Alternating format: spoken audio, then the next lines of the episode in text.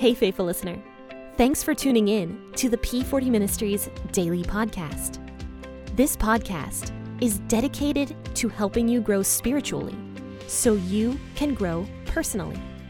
Let's grow together by building a consistent Bible reading routine. This is Jen, your host, and today we will be discussing the book of Exodus.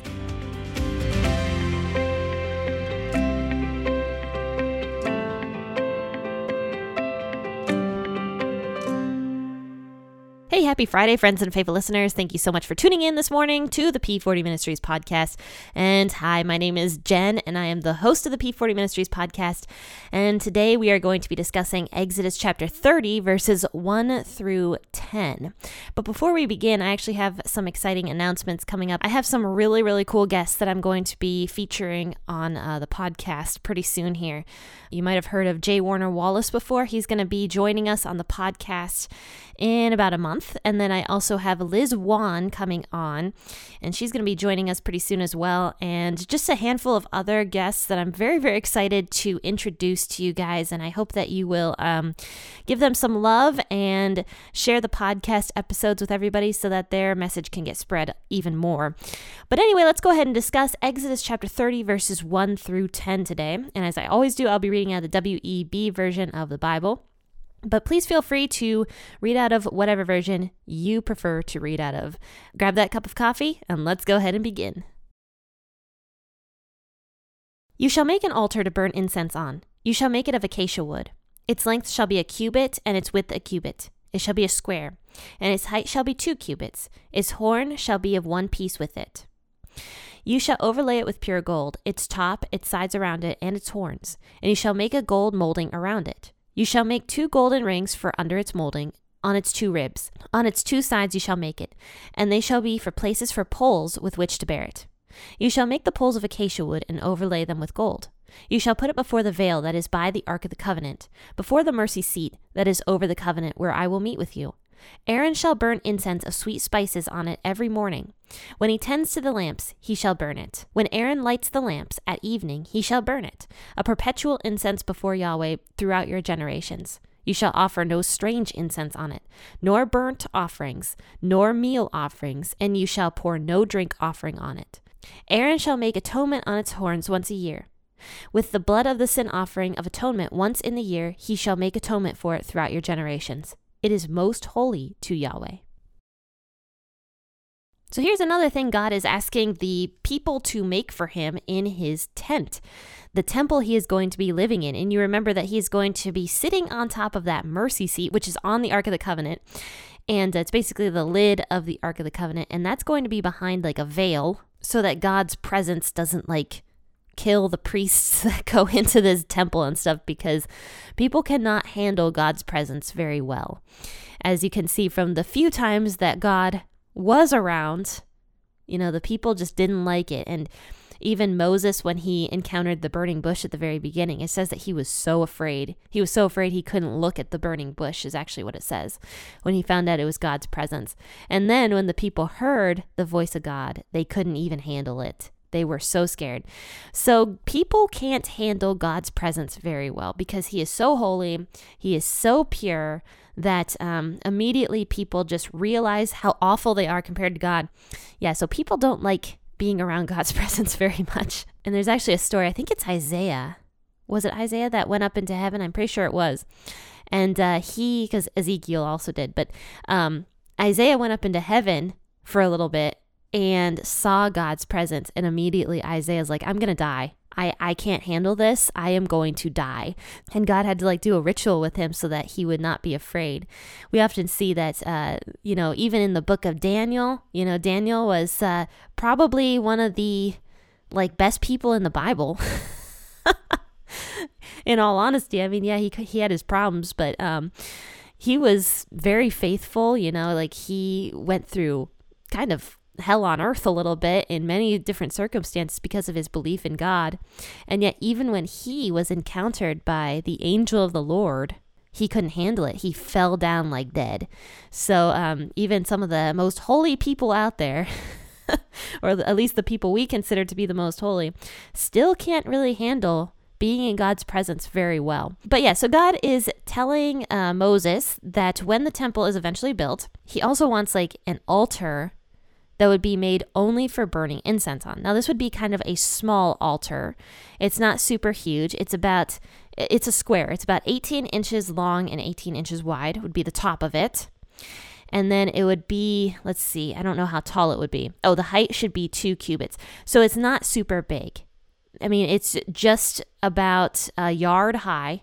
And then the, um, the top would be about 18 inches by 18 inches. So this is a square and it's relatively small, but it's specifically made only for burning incense on.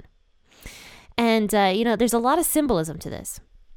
At the time, I don't know if the people understood the symbolism to this stuff, and, and probably they didn't actually, because, uh, you know, that we see throughout scripture the people kind of like wondering why they have to do some of this stuff and, uh, desecrating it a little bit and they just didn't care that much about this stuff. But we find out later on that this stuff was very important.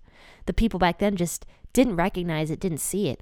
And incense, all throughout the scriptures, is actually a symbol for prayer. We see in the Psalms, there's a few times that incense is mentioned, uh, incense being um, like prayer, you know, because the smoke, if you've ever burned a stick of incense before, I don't know if you've had, but I, my parents used to burn it. The smoke will like go up and it makes this like really fragrant, kind of almost overwhelmingly perfume smell. And uh, as the smoke goes up, that's kind of like our prayers going up into heaven. So we see that being symbolism for prayer all throughout the scriptures. And then even in Revelations, God has this like bowl of incense like this huge bowl of incense that he refers to as all the prayers of his people. I don't believe this has happened yet, but that bowl eventually gets like thrown down into the earth and then something happens after that. I can't remember everything going on in Revelations, but um but we see that to that bowl of incense in heaven is like the prayers of all the saints and all the people and everything. So incense is almost always referred to as prayer. And so we see that later on. But at this time, you know, the people didn't understand. They they didn't want this stuff. They didn't understand the holiness of it. And uh, you know, but God is saying here that this is very important to him. He actually says here at the very end of verse 10, this is most holy to Yahweh. So that is very important to God that this incense uh, altar be taken care of. It is most holy to him. It is he likes it. He wants it. But the other thing I found kind of funny about this, um, not only does the altar look very similar to the other stuff, it was made of acacia wood overlaid with gold, and then it had two rings, which had two poles, so that when the people moved around, they could carry this. And you know, God made everything very easy for carrying, or at least not super easy, but very easy for carrying. Like it might have been heavy, but it was easy to carry. It was easy to move around. And that was, uh, you know, God's way of making sure that his stuff was protected, but also um, that it wasn't too burdensome for the people. But I just wonder, like, God must have really, really liked acacia wood and gold because everything is made of acacia wood and gold, we see. Um, and don't forget, the people had this stuff. You know, the people had all this gold. They were very, very wealthy people because they they plundered the nation of Egypt pretty much even though the Egyptians like gave them all that stuff to leave, the Egyptians were so afraid of the Jewish people that they literally gave them like everything out of their houses so that the Hebrews would just absolutely leave and get out of there. So they had tons and tons of stuff. And, uh, you know, God was saying, even at the very beginning of all of this, that this was only supposed to be the people who wanted to give this stuff. And God knew that people would want to and some people wouldn't want to. But this wasn't forced out of the people either, which is something I think I should mention is that um, even though all this stuff was made out of very fancy materials, you know, God never forced the people to give him this stuff. It was only the people that really wanted to. But um, clearly, there was enough people to actually make all this stuff to overlay everything with gold and whatnot. But anyway, so um, this this altar here that was made for incense. God says here that you're not supposed to put any any weird incense on it. the, the literal term is strange incense. but strange is another word for weird. So God doesn't want any weird incense burning on this altar. He only wants the one that He wants. Which to me, if, if you're thinking about that in the most literal way that you possibly can, there are certain smells people like and certain smells people don't like. For, for example, I hate Old Spice. I hate it. I hate the smell of it. I hate everything about Old Spice. And when my husband was wearing it at the very beginning of our relationship, I'm like, you have to change your deodorant. Like, that is horrific to me. Because one day I was very, very sick when I was a little kid. I was so sick. And my dad, he wears Old Spice all the time. And I woke up with a stomach ache and I had the stomach flu. And all I could smell was this permeating Old Spice smell going throughout the entire house. And ever since then, it like, even now I'm thinking about it, it makes me queasy. I can't handle the smell of Old Spice. It makes me want to throw up. And uh, I ended up throwing up on that day when I smelled all that Old Spice. But if somebody came and like burned a candle of Old Spice in my house, like an Old Spice candle, I think I would be able to smell that for like four days. I would not be able to get that scent out of my nose. And I think I would have to leave the house and like air everything out in the middle of winter. And I wouldn't care. I would want that smell out of my house. So if you're thinking about this literally, maybe God just really liked the smell of this particular incense that he wanted the people to make, which we find out later on is like um, a mixture of frankincense and like a, this sort of gum stuff and other spices I'm not quite sure about. We see that God just wants that particular incense burnt. And maybe he just liked the smell of it and didn't like the smell of the other ones. I don't know.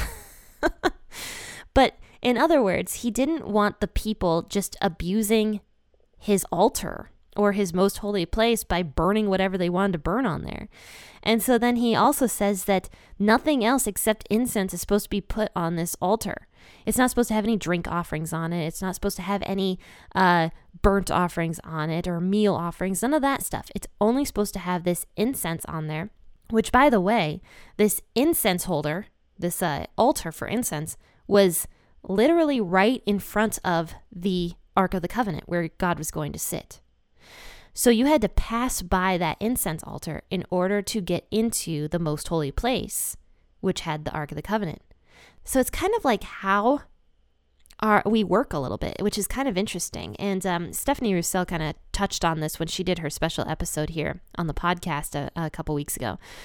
But first and foremost, in the outer courtyard, which anybody could go to, was the altar, which is where you would put your sacrifices on, and that blood would be on that altar, and that was what would save you from your sins, in a sense. That animal's life had value, and it would save you from your sins. And that's how it worked back then before Jesus. So that's the first step, you know, into like having this relationship with God is that first and foremost being forgiven from your sins. Then, secondly, it would be those prayers like offered up to God, which would be that incense. And then you know, you can have that relationship with God, and that's where the most holy place is. So, if you're thinking about this once again very literally, which I tend to do sometimes, um, it's just kind of an interesting symbolism, like all of this, even the way the temple was laid out, with, you know, the first step in having that relationship with God would be that altar, which is the first thing you would have to pass, and then going into the holy place would be that incense stand, and then the most holy place, which is where you can communicate with God and whatever else and have that relationship with Him. So I, I do find that very interesting as well. But, um, but yeah, so then once a year, it says here that Aaron was supposed to, um, he was supposed to atone the altar by putting a little bit of blood on the horns. There were some horns coming out of the, um, I'd say the corners of the altar, I would guess. And uh, Aaron would just have to put a little bit of blood on that once a year, which was just atoning it, making it holy. And, uh, you know, that blood, which is the life of the animal, was the thing that would make us holy. And I believe that's also a symbolism for our prayers as well, which is even though we are forgiven initially by Jesus, you know, our prayers still have to have some holiness to them. And we see that all throughout the Bible. I mean, I think James talks about how our prayers aren't getting answered because they're selfish and they're only for us and you know there, there's no there's no amount of God's will in them. So we have to like take away that bit of selfishness we have when we're praying. And uh, you know, that's that's that's mentioned all throughout scripture and it's something I struggle with really badly actually. Prayer in general actually is something I struggle with, but even uh, the prayers of thanksgiving that Paul talks about in Philippians where he says before you do anything, give thanks in your prayers. Then you can ask God for your requests. Even that is that act of having that thankful heart is humbling and uh, you know appreciating God for all the stuff that He's given you and for your life and everything. So Paul talks about that every single prayer you make should have an amount of thankfulness in it, basically. So yeah, I mean this uh, portion of Exodus kind of hard to understand, especially if you don't know these symbolisms. And, you know, I had to look this stuff up. I didn't get it. I'm like, why would an incense altar be important to God? But it clearly was.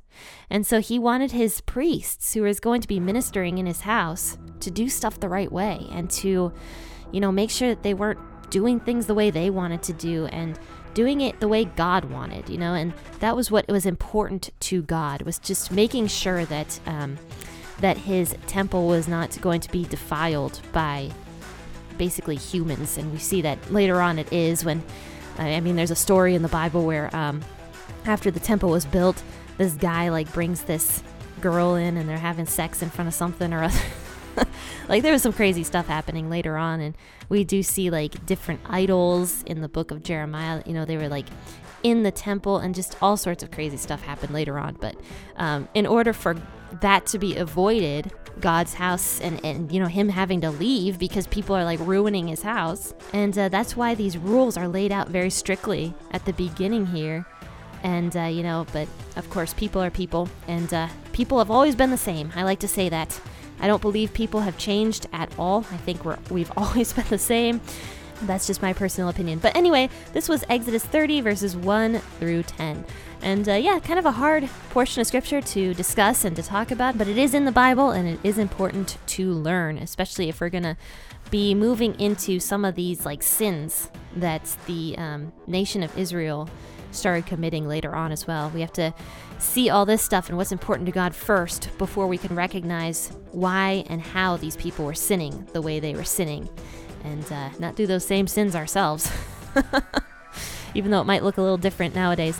But anyway, friends and faith listeners, thank you so much for tuning into this episode. I hope you have a fantastic rest of your day, and happy listening, and God bless.